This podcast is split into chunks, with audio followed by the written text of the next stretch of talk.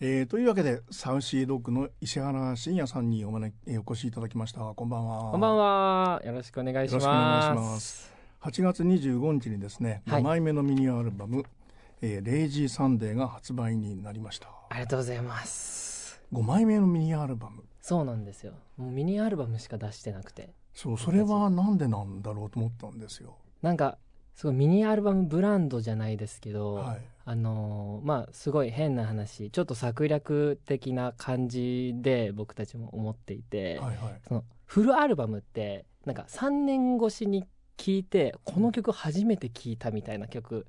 あるんですよ。はいはいはいはい好きなバンドの曲でも。うん1枚つるっと聴けてなかったみたはいないはいはいを、まあ、15曲ぐらいじゃないですかフルって。はいはいを8曲とか7曲だとなんか聴きやすくてはいで価格も安いし手に取りやすいんちゃうかなっていうので最初始めてみてはいで始めてみたらなんかその、まあ、ブランドみたいな感じはでいパッケージのなんかイラストの感じ揃えてみたりとはいはかいはいえでなんかそれ安くしたりとか面白いかなっていう感じでそのままミニアルバムでやってまえしたそ。れは意図してるんだ そうなんですよ。なるほどねあーでそういうその毎回こう出していくときに、はいあの今回はこうしようみたいなことを決めたり意図したりしながら作ってるんですかえっと、内容に関してはアルバムの曲の内容に関しては意図してないですね。なんあかし自て分意図してない、はいあー僕がその時経験したとか考えてたことを書いてますね。あーなるほどねそうなんでそのリアルなその時のフレッシュな自分を一番出してるのが、はいその時のアルバム毎回毎で回、すね。はい、あーで今回のでもまあそう言いながらこうこのアルバムはまあ今の自分だって言った時にはい、やっぱりまあ今までと違うものもあるわけでしょそうですねなんかもっと自分たちをこう進化していくっていうかでもそれも自分今の自分でそのいろんな人の曲を聴いてきたりとか、はい例えばその今こういう系の曲が流行ってるとかだったら、はなんかそれをうまく自分なりに解釈して咀嚼して、はいなんか曲に落とし込むできことができないかなとかなんかはいそのまんま今の流行りに乗っかりすぎると自分たちじゃなくなりそうな気がしてて。あー確かにねそう、ええそれだったら自分たちのらしさをもっとあの組み込んでいけたらいいなって思っててはいそう尖っていきたいですねその自分たちの特徴を一つ作って尖らしていきたいなってはいいう感じでした、あの武道館がこうあったりっていう、まあ、あのあるタイミングターニングポイントみたいなはいものは、武道館はそういう場所になったんですかそうですね武道館今回あの規模すごい縮小はいをしていてはいもともとはフルキャパでやるつもりだったんですけど、はいはいもちろん、な実はここだけの話その次の日のリベンジエピソードっていうはい対バン形式でやらせてもらったんですけど、アジカンさんとえかボディさんとか、いはるか未来とか呼んでやらせてもらったんですけど、あのその時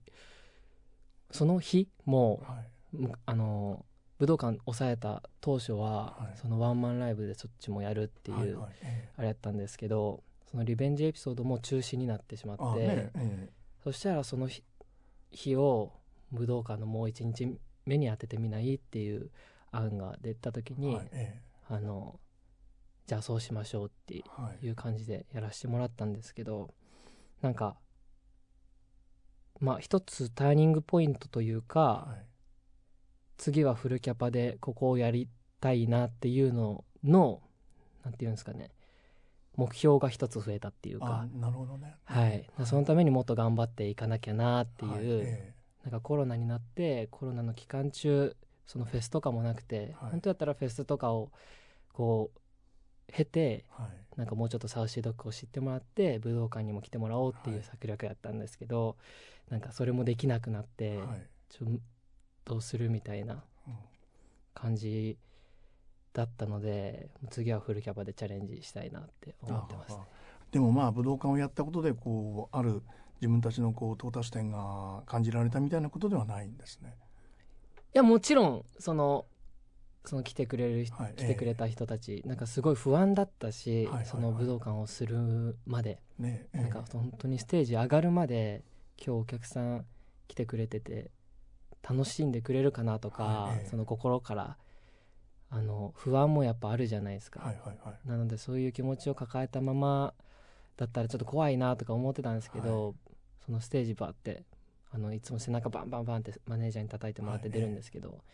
出てお客さんのこう顔を見たらなんか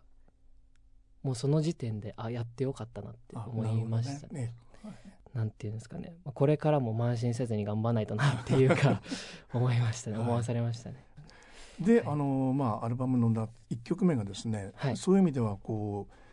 ちょっとまああの振り返りある種のこうまあ今だからあの頃みたいな歌が一曲目夏休みになってるなと思ったりもしたんですけど、はいこの夏休みっていうのはそういうアルバム用の曲の中ではどんな風にできたんですか。僕らの曲まずその去年出した「えっと、Take Me」っていうアルバムがあるんですけど、それまでの、えっと、234枚目のミニアルバムは、えあのー曲が先に作ってから歌詞をはめてえたんですそうよなんですか。そうああで1枚目の「カントリーロード」っていう作品がええ歌詞から先に書いてはい曲作ってたんですけどえ今回その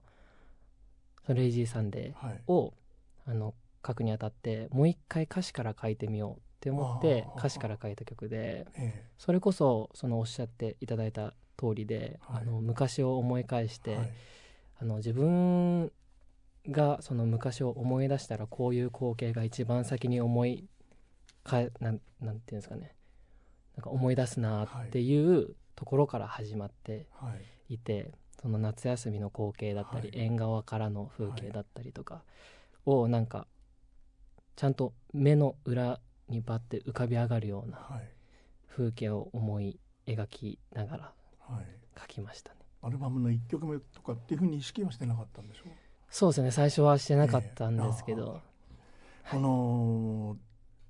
死に方は選べ少年っていうのがいいね。あありがとうございます そうそうなんですこれはこうまああのその頃のあの子供の頃のこう夏の情景をこう思い浮かべ浮かべて詩を書いていってはいスーッとこう自然に出てきた言葉だったんですか。そうですねあーもうつらつらつらって描いていくうちに、なんかその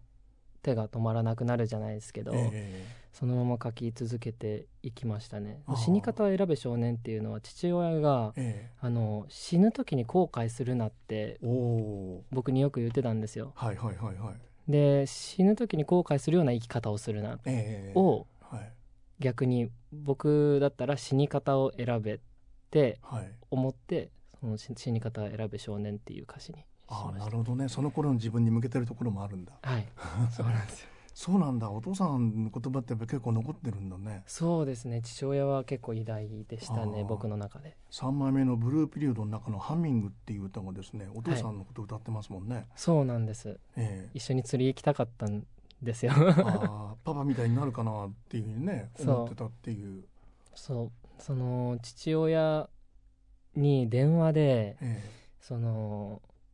なんかなんか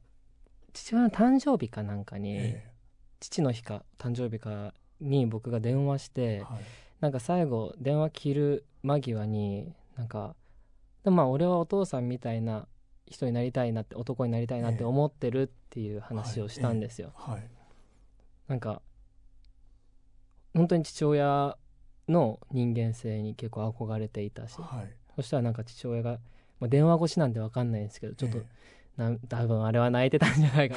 なん かうんみたいな感じえやったんですけ、ど、ええ多分泣いてたんじゃないかなってええ思うんですね、ああでそれをちょっと歌詞にしようって思ってなるほどしまねしたその時そういう意味ではあの自分のこう周り身の回りのこととか自分の出来周りの出来事はい割とこう、うんまあ歌の中にかなりたくさん歌ってますよねそうですねリアルな経験談を結構入れてますね、本当にあの 2, 二枚目の「サラダダイズ」の1曲目の「真昼の月」ははいお母さんのことなんでしょあそうです母親はすごい可愛らしい人で、ええなんかこの曲の中ではもう「君」っていう風にそのの言ってるんですけどなんか「君の言葉を思い出すたび、ええその母親がその家を出る時に自分がええええ島根なんですけど、はい島根の実家を出る時になんかあんまり無理すしすぎてはい体壊しなさんなよみたいなええええことを言ってくれてて、まあ、そういう言葉自体を入れたりだとかあしました。ああの新聞配達の少年だったんですかあえっと僕は違うんですえけえあどああ新聞配達の少年がそのもうこれも曲を書いてる時にええ新聞配達の少年って、まあ、朝はをいはいはい朝っぽいじゃないですええかあそういう一つの情景として書いたっていあこそとうですそうですなるほどね、はいなるほそどの人と僕を重ねたみたいな感あじですなるほどね、はいでそういうその夏休みで始まっているアルバムのですね、はい二2曲目が「シンデレラボーイで」これはもう書き方が全然違いますね、そうですねもうドロッドロしたな んか新境地というんでしょうかね、 ええなんか生々しさをはい前面に出したっていうか本当にリアルはいはいはいリアルさというかえ僕、まあ、そのシンデレラボーイなんですけど、はいこの女性目線で書いたんですね、はいはいはい初めて自分の中ではい女性目線で書いたんですけど、この女性が僕なんですよねえ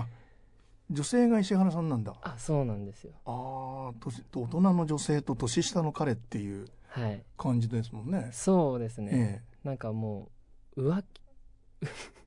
浮気をされたことがあってえああそう そうそう浮気をされたことがあるのそうなんですよその浮気って本当に僕許せないなって思はいってて、 えでそのまあでもそれを男目線で歌うより、はいええ女性の方がその経験してるんじゃないかって思ってえ、なるほどねでそれだったら女性目線で書いた方がはいしっくりくるなって思って、女性っぽい歌詞で書いていきましたね。ああ確かにねけそうかそう自分の男自分の経験だとここまで生々しくは書けないそうなんですよねなんあかーされたからこそ書けた曲っていうか体許してしまったあなたなかなか書けないですもんね そうなんですよねだからまあ女性にね、えまあ、響く歌詞ができたんじゃないかなってえな思なってまするほどねはい、でこの「死んで」っていうのがねこの「シンデレラボーイ」っていうことのそのシンデレラの「死んで」なんでしょうけど、はい夏休みに死に方を選べ少年っていうふうにはい歌った後なんではい歌詞だけ見ると、はいこの「死んで」っていうのは違って聞こえますもんね。あそうですねでもなんかそのまあ後悔えなんていうんですかねもういろんななんあの自分へのえはいええなんか後悔だったりはい相手を選んでしまったことへの後悔だったり、はいはい相手を諦めれなかった後悔と、まあ、自分を選ばなかったっていうか自分しか自分以外を見てしまうあなたなら死んでとか,、はいなんかそういう全ての思いを込めてえ死んでですね。えなるほど ね。そうですよね。でもあの女性になってこう詩を書くっていうのはどういう、はい。まあ、気分って言うと変ですけどあー大変なところもありましたで面白もかったともとあのすごいめめしい歌詞を書くのが得意なので、うんはいええまあ、臆病でねそうなんですえよえ器用でね、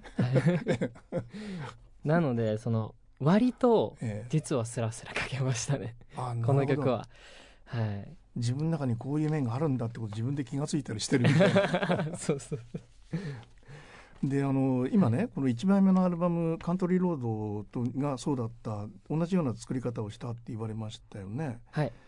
やっぱりこうあカントリーロードに似てるな似てるなっていうかそう同質なものがあるなと思ったんですよやっぱり失恋ソング多いからかなそうですねなんか2枚目3枚目4枚目は、ええ失恋ソングをあえて減ちょらっしとてたんねです減っよ、てるもんね、ええそうなんでかっていうとその1枚目に「いつか」っていう曲が入っていて、はいうんあれいい曲だねあありがとうございいます。でなんか「いつか」っていう曲がその先に独り立ちしてしまったような気持ちで寂しくなっちゃってそなんかそしたらなんか俺らイコールそうサウシードッグイコールあの失恋ソングのバラードのバンドって思われるんじゃないかっていうのが怖くて、あーそう2枚目から4枚目は意図的に減らしてましたね。あ意図的に減らしてたんだなるほどねそうなんですよでもこの「いつか」もこれはあのご自分の恋愛の話なんでしょそうですねこれはもう本当にその時のリアルというかその高校の頃にはいあのその時の子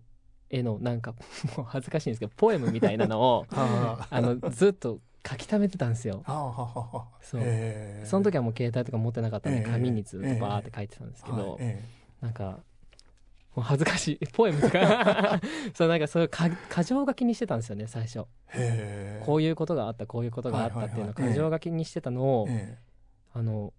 歌詞を書くならこうかなみたいな感じでえ書いえた曲がいつかで、あー高校の時僕歌とか歌ってなかったんで、はいええあーはいはははでも高校の時もバンドをやってたんでしょあバンドやってま したギターで、ええあーあそうなんですよねその時は書いて詩は書いてな曲は書いてなかったんだ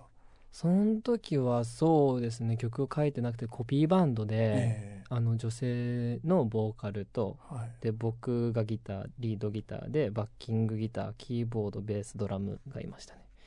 女性がボーカルだったんだそうその女性のボーカルと僕付き合ってたんでおーその女の子が亡くなったんじゃないかっていう解釈がありましたよありましたねえ、えなんかそういう解釈をしてくれてる方もいてまあ解釈は人それぞれなんで、はいはいはいそういうふうに取ってもらうのは全然ありがたいですねあでもこの、まあ、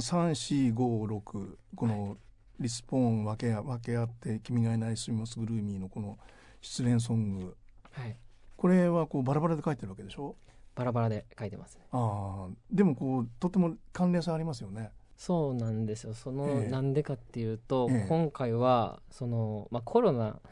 になったんでその自分はそのコロナの寂しさっていうのを、はいその恋愛の曲に落とし込もうって思はいって、あーはははそうあえて恋愛の曲にしたんですけど昔を思い出して、ええあの結構その同じ人はい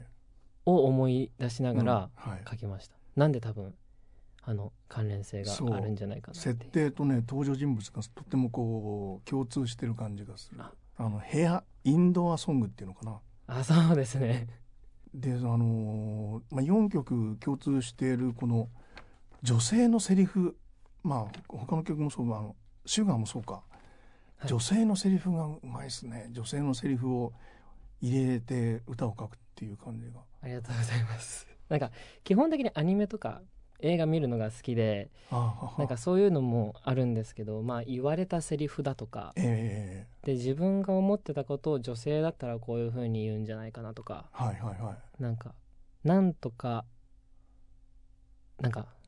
まあ男だったら言わないようなええ言葉を入れるっていうのが結構得意ですね。ああリスポーンってこれはあれでしょ男の子のセリフと女の子のセリフ両方入ってるでしょあそうです。はい。ああそれをうまくどういうなんか一生くたに聞こえちゃうじゃないですかやっぱり歌詞にすると。はいはいはいだからうまくこう分けるためにどういうふうにしようかなっていうのを考えましたねめちゃめち疑うよりもっと愛してよってのはこれは女の子が言ったんでしょゃ。はいでも信じることが怖かったってのは男の子のセリフでしょ、はい。ああそうなんですよ。ちゃんとこうアニメのようにはい。あの二人のセリフ吹き出ししながらに書いたりしてるのいやえっと僕はもう書きながらなんかあその方が楽なのかもしれないですね その分けた方が僕ずっとその、ええバーってそのそれこそこういうなんていうんですか縦縦にこう書いちゃってるんでずっと、はいえあのーその方が楽なのかもしれないですね なんか分けて書いえてええ一緒にした方がその整合性が取れるというかああそうなのかなだから俺何回も読み返すのかもしれないです ね訳あってもこれはあの会いたいだなんて曖昧な嘘で酔っ払っちゃって勢いで連絡してくるなよっていうはい、会いたいってのは女の子が言ってきたんでしょはい、あそうなんですよなんかめちゃめちゃなんかその見透かされてる感が あいやい や丸裸にさいやれいてやるお感が面白いなと思って聞いてたんで、あ嬉しいですええでこの、まあ、2人はダメになっていくわけですけどねそうですね全部ダメになっていきます ね結局のところああそうそれはもうご自分の恋愛体験がやっぱダメになっていくケースが多いの そうですねなんかまあ本当に僕結構浮気されるんですよ浮気されるのそうでなんかなんでなんでだろうって思った時に、えなんか僕自分で言うのも恥ずかしいんですけどはいすごく優しいらしいんですよ、ああはいはいはいではい漫画とか少女漫画とか見ると、はいはい花より団子とかって、うん結局花沢類よはいはいりはい女の子は道明寺に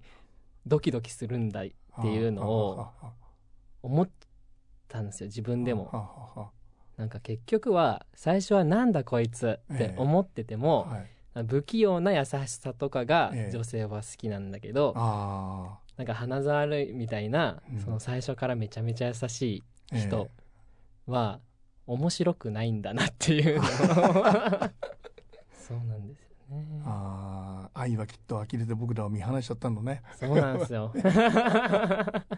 はい男の子振り回されてるでしょ回されてますね、ええすごくもうお踊らされてます手のひらで、そうそういうあの男の子がこれだけこう振り回されて、はい女の子に踊らされてるラブソングを書くバンドの人ってあんまいないだろうなと思った。 そうっすねでもなんかその男性って意外とえなんかめめしいっていうえか、はいはいはい。なんかまあすごい言い方悪いですけど、まあ、僕もそうだし悲劇のヒロインぶりたいんですよ多分きっと心のどこかで、男の方が、はい、なんか女性っぽいその感情を抱いてるんじゃないかなっていう、はいはいはなんいかサバサバした女性よりはい自分から告って振られたのにはい。なんかそれを言いふらしちゃうとかああ例えばそういう人が多分まあいるんですよ はいたくさん僕は違いますよあ 僕は嘘つかないんでおうでもなんか そのねそういう噂とかその僕、はいそう恋愛相談結構受けるのであそうなんだ。そうだから女の子から。そう女性からもうんあ男性からも,、男からも来るねそうだからなんかそういう人も結構いるんだなって思ってあそう男性にも共感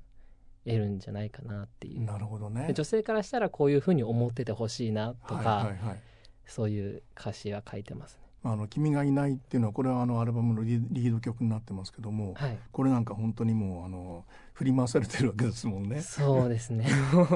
女の子がそのまだ好きだよって何気なく言ったことにこう男が振り回されちゃうみたいなそうなんですよなもううんまだ好きだよとか言わなくてもいいのに言わないでよっていそううでもこっちもなんか嫌いになっちゃったとか聞くじゃないですかはい男って、はいはい、ええ、だからそういうのも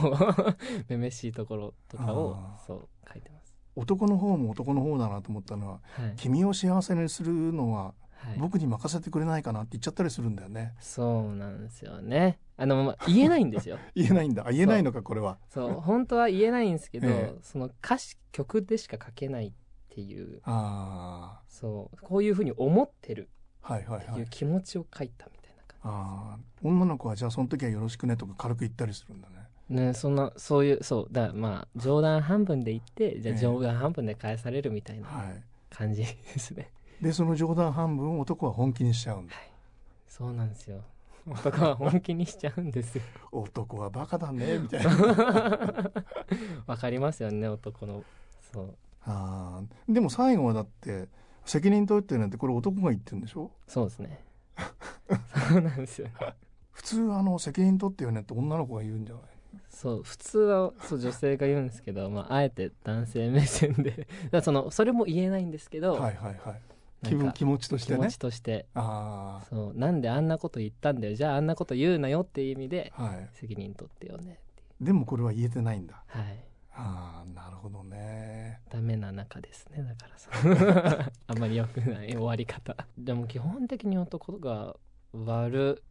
い風にはちょっとなっちゃいますよねだし悪いって思っちゃう自分もああやっぱ男が悪いんだよそうであの6曲目にですね「週末グルーミー」っていう曲があるわけですがはいこれはまあ同じあの部屋の中の歌でもかなり情景が具体的ではいちょっと他の3曲とは違いますね。そうですねこの曲ははいまあ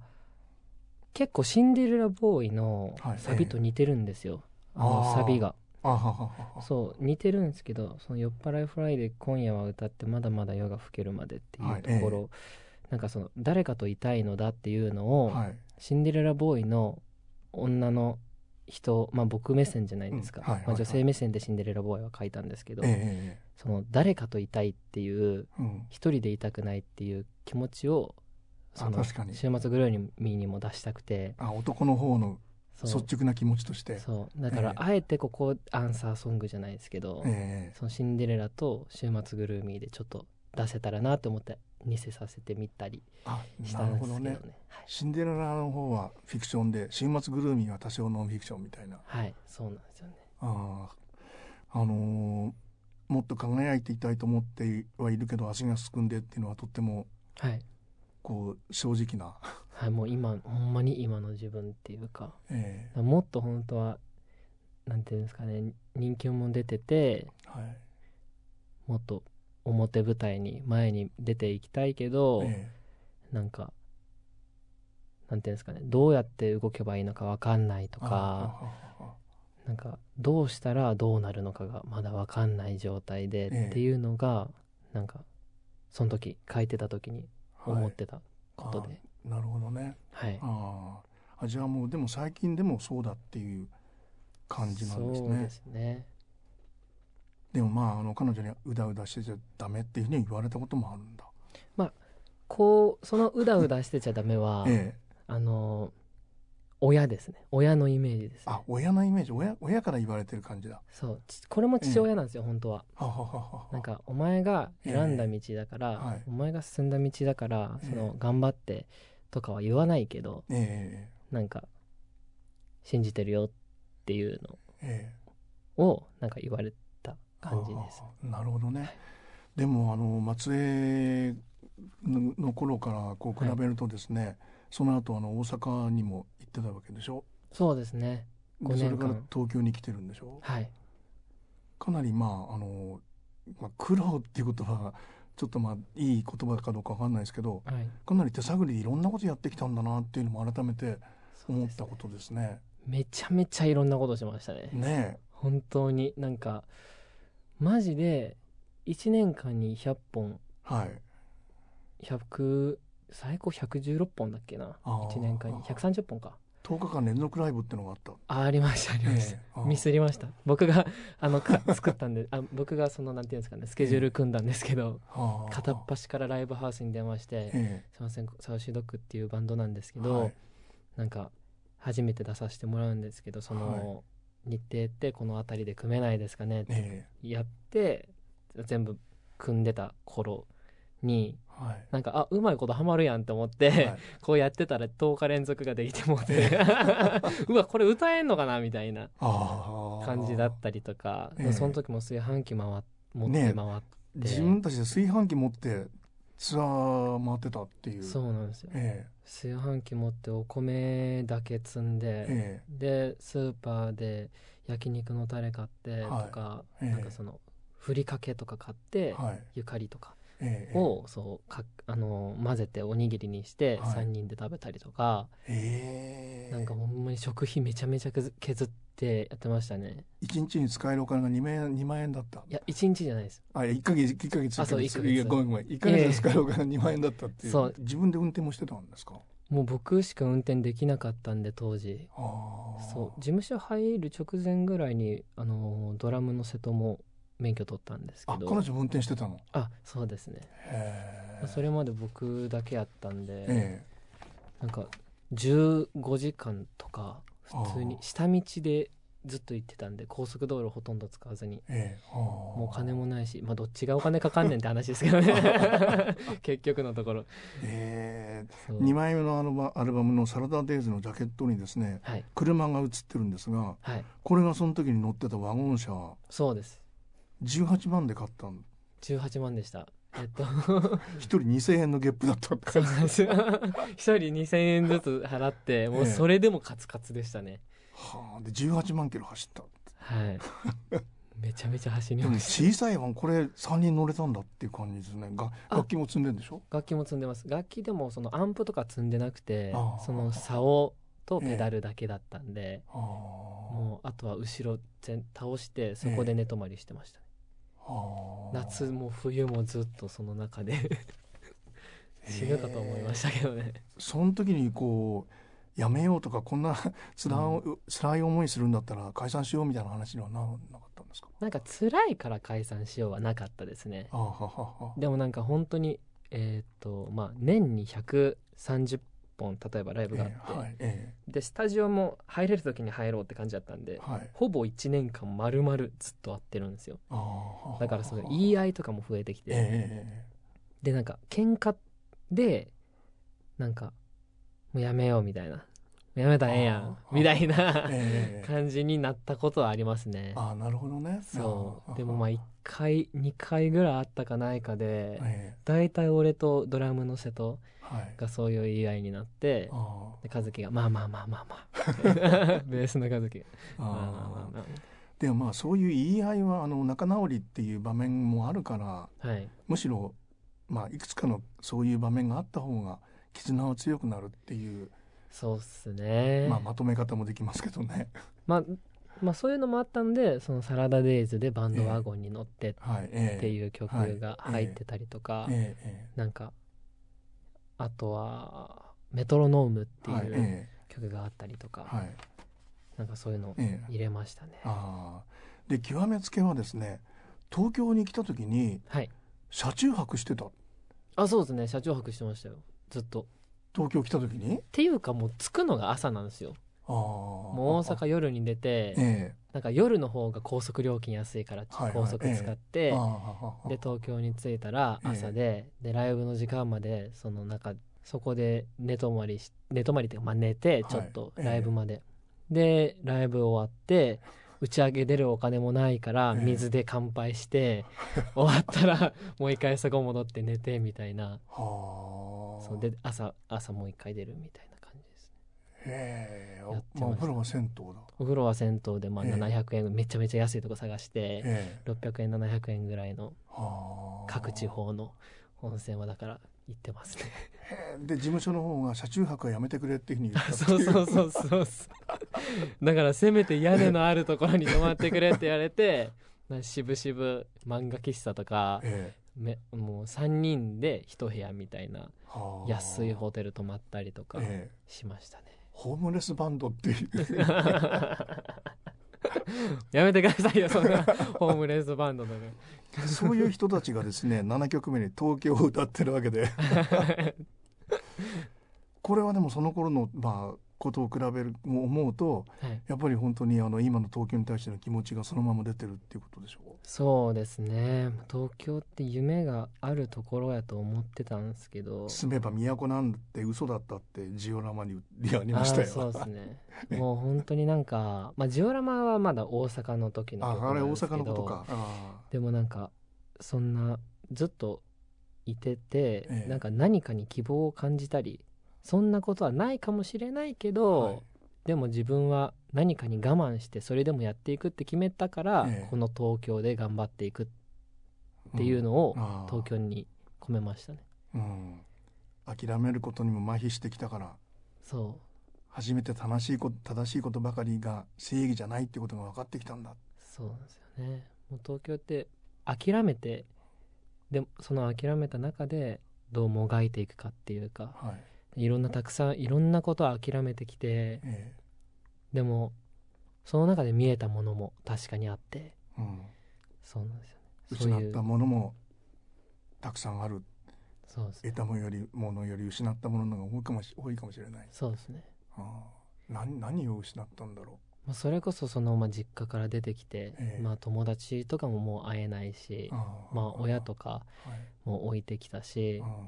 なんかなんか得たものの方がなんか割に合ってないっていうかああそのなんか得たものって何なんだろううまくいかないしみたいあなあ気持ちですかね。そういうその、まあ、バンドをこう本当に手作りでやってる時に、はいこれが欲しいとかあこういうことがあればはい僕らはあの報われるなとかはい。そういうものはあったんですかあーなんかその時は本当にバンドに活用できる何かが欲しいってずっと思ってたんですけど、バンドに活用はいあまああ、それこそえその中古車だったりとえか、はいはいはいなんかあんまり自分の欲はなかったっすねそのああなるほどねも時うもの本で当に言えもばう。バンドありきだったんだはい、バンドができれば何でもよかったっていうか、えええだからすごいしんどかったけどえ、え車中泊とかその飯もろくに食えてなかったえし、はいあとバイトもライブしてたからほとんど入れなかったりとか、えでもなんかその時間バンバンドをしてる時間がかけがえのない時間だったっていうかえああ自分にとってすごい大切だったしえ経験っていうかまあ苦労は勝手でもししろっていうじゃないですか、えええ親父が言った そうなんですけどお金の使い道って はいなんかどうせ使うなら経験に使った方がいいなっあなるほどって思ったんですよね、自分の、はいまあ、生きる道だし、はいはいはいなんか私利私欲のためでももちろんいいんですけどええそれだったら何か自分を変えたりとかはい何かそのきっかけだったりを買った方がうんいいのかなって思ってうんお金は使ってたんであんまり欲しいものとかはなかったんですけど、ああああうんまあ有名にはなりたかったですねあなるほどねはいまだなってないっていう感じなのかな そうっすあねのアルバムの中に大体そういう、まあ、1曲はこう自分たちの人生観とかですね率直な気持ちを歌われてる曲があってはい前作のその「ブルー」の中にもですねやっぱりこれも舞台東京かなと思ったんですけど世界に見放されてもどこまでもこのままでっていうのがあれははいいいいいフレーズでしたね。もうブルーのあの歌詞はそれこそその時思い描いてたえなんか闇雲にえはいただ生きづらい息のしづらい息の詰まりそうなはいところでもがいているっていうそのブルーも確か最初はね東京っていう名前で出そうと思ってたんですそうよなんだでもなんかこの曲は書いてるうちに海っぽくなったんですよあーあすごいなんか海のな上で漂ってーいるええ中に沈んで息が苦しいとかええそういうのを思い浮かんだんでなんかブルーにしましたねあなるほどねあのまああのシーグラスっていうのはそういう海だったりしたっていうこともあるのかあそうですねなんあかーその時海にはまって ましたね な ちゃんとその時その時の自分が出てるわけそうなんですよ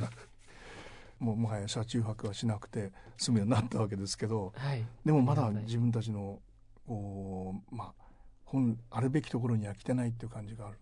そうですね僕らあるべきところっていうか、ええなんていうんやろうもっと多くの人はい、の人生の一部になりたいっていうかあー生きてるうちに自分の心の拠り所だったりとか、はいえあこれ自分に対して歌ってくれてるなえみたいな、はははえなんか自分の人生の一曲ってやっぱあるじゃないですえか、うんはいなんかそういう一曲になれるバンドがしたいっていうか、あーうんそうなんか死ぬまで聴いてったよなあの曲みたいな、はいえなんかあのバンドが自分の中でなんていうんですかねあの、まあ、なくてはならないものになってたえとか、はいええあーあーあーそういうバンドになりたいなって思ってましあなるほどね、うん、でアルバムの最後がですね「えー、シュガー」はいこれはタイトルはどうやって決まったんだろうと思ったんですけどたはい歌詞の中に「シュガー」って出てきてないでしょそうなんですよ このタイトルは、ええまあ大きな、まあ、大きく愛について語ってはいいる曲で、はいその愛する人のことを「ハニー」とか、えなんかそういう甘いもので例えるえはい、じゃないですかそのうん、海外の人って。はいまあ、シュガーも甘いもので、まあ、その愛する人はいという意味で、まあ、使えるのかなって思ったのと、ええ一番最初にね「シュガー」ってもうつけてええそれ仮タイトルだったんですよ最初。はははなんで「シュガー」って最初に仮タイトルつけたっていうと、えその時菅氏川さんの曲めちゃめちゃ聴いててえおうあのシュシュガーって普通にローマ字読みすると「スガー」じゃないですか。はいえあ のそう仮タイトルええで「スガー」にしてた「す菅」にしてたんですよ最え初。ああで「菅」だとあれやからえあこれシュガーだったら愛する人って意味でいけんじゃんみたいな えなるほどねそうなんですよええあ だからシュガーにしましたあ そのまんまなんだはいああでもこのこのこれもセリフが出てくるでしょはい一緒にいるのにあ一人で抱え込まないでみたいなはいこれは誰のセリフなんですかこれはうん僕がなんていうんですかね初めてえそれこそその誰かに向けてえはいえ今まで書いてたんですよえ経験を生かして誰かに向けてはい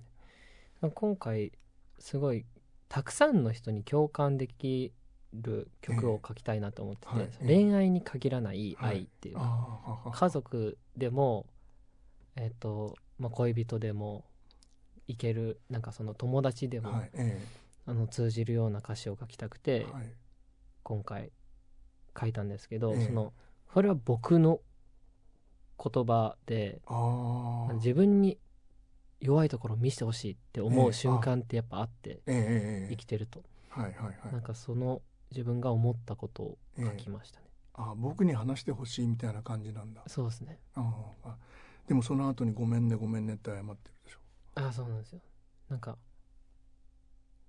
いつも困らせてばかりでごめんねごめんねっていうのは、えええいつも困らせてばかりではメンバーへの気持ちえはいですねああはあはあでごめんねごめんねはええもうあんまり俺ぼ僕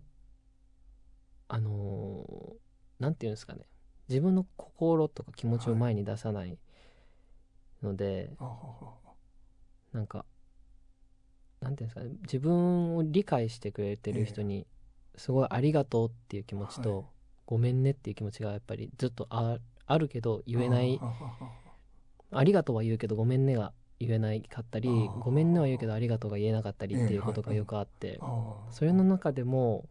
なんかありがとうよりごめんねの方がなんか心にずしっとくるものがうんあるなと思って、ごめんねごめんねにしましたこの「ごめんね」いいですよねありがとうございますあああ理解しなくてもいいけどバカにしないでくれってのありましたねタそうフいでうセすからリフも ねそうなんですよね夢を追いかけてきた時にえそうガラクタだって言われみたいかもしれないけえどええああそうバカにはすんなよっていう気持ちですねああでもあんまりそういうふうにはこう見られないところもあるのかなと今お話伺いながら思ったりしましたけどねバカにされたりですかいやあのそういうこう反発心みたいなものとか、うんとっても強い何かっていうのがこう、まあ、根底にあるみたいな。はいそうですねもともとなんかマジで反骨精神えでここまでやってきてえるんはでいねうんはい歌の中にそ出てますもんね。はい、なんか本当にバカにされることも多かったし、ええはいええ何クソ精神じゃないですけど、はい、なんか見返してやりたいっていう気持ちがすごいあってバンド続けてああいたこともあるんで、はいえ前のバンドメンバーが辞めちゃっえて、はいえなんか自分一人になっちゃったけどでも同じ名前で自分はサウシードッグとしてやりえ続けるはいええはいから見てろよっていうのとか、はいその前も、まあ、高校を卒業して無理だって言われてても、音楽をやり続けたりとか、はいうんなんかそういう高校入れないぞって言われたこともあったんですよあー中学の先生にえなんで なんかめちゃめちゃ頭悪くて成績悪くて なんでって聞くのも野暮だ。 そうだからそのなんか成績悪かったからお前高校入れないぞって言われてたけどえなんかめちゃめちゃ頑張ってそれで勉強しえてえ高校も受かってみたいなえはいだからその何クソ精神は昔からずっとありましたねなるほどねそう今も絶えずはい、曲も書いて詩も書いて歌も歌ってはいバンドもまあ引っ張ってきたわけではい、まあそれがこうこんなふうに「ごめんね」っていうふうにみんなに謝る気持ちも忘れてないんだ。そうっすねまあなんかなんていうんですかね天狗になったら終わりやと思ってるんでああなるほどね。 そうはい、ええ なんか人への感謝を忘れてたりとか、はいはいはい。ええそういう人になったらダメだなとは思うんでなるほどね。はいでアルバムのタイトルの話をですね伺ってなかったなと思って「はいレイジーサンデーはい」これはどの辺で決めたんですか「レイジさん」で一番最後に決めたんですけどああえなんか「気だるい日曜日」っていう意味はいええじゃないですか、はい直訳するえと、はいその「気だるい日曜日」っていうのは昔だったらなんか「あ明日学校や」みたいな、え明日仕事や」みたいな感じでなんかその気だるい気持ちになっちゃってたけど、ええ今コロナの時期になえはい時期で、なんか日曜日だけど誰にも会えないっていう、はいはい休みなのに誰とも会えないっていう気だるさもあるんじゃないかはないって思って、どっちにも当てはまる、曲もなんかそういう寂しげな結構重めの曲が多かったんはで、いでも「レイジーサンデー」ってすごいいい言葉じゃないですあか、はいえなんか文字面えはいえ聞こえとかもだからすごいなんか明るさも兼ね備ええうたんはいなんかちょうどいいタイトルやなって思いましたね。はい、でこのアルバムを携えたツアーというのがですねはい。ホールツアー初めての。のホールツアー、はい。ええこれはどんなツアーになりそうですかえっと去年の6月の初めてのホールツアーっていう名前でえっと企画してたのが中止になってしまって、はいええはいコロナで、まあ前回できなかった分より多くの人に楽しみにしてくれてた人に、なんかちゃんと届けれるように、うん今回新曲も持ってやるっていう感じなので、はいなんか3人ともめちゃめちゃ気合は入ってますね。はい。これの移動はどういう移動なんですか。これは新幹線ですかね。はい。はい、分美味しいもんも食べてください。ありがとうございます。マジでなんかそのご当地の名産品とか食べれなかったんで昔は。はい、コンビニだとね。そうそうそう本当になんかなんかありがたいですよねもう今となってははい、ありがとうございましたい。やこちらこそありがとうございました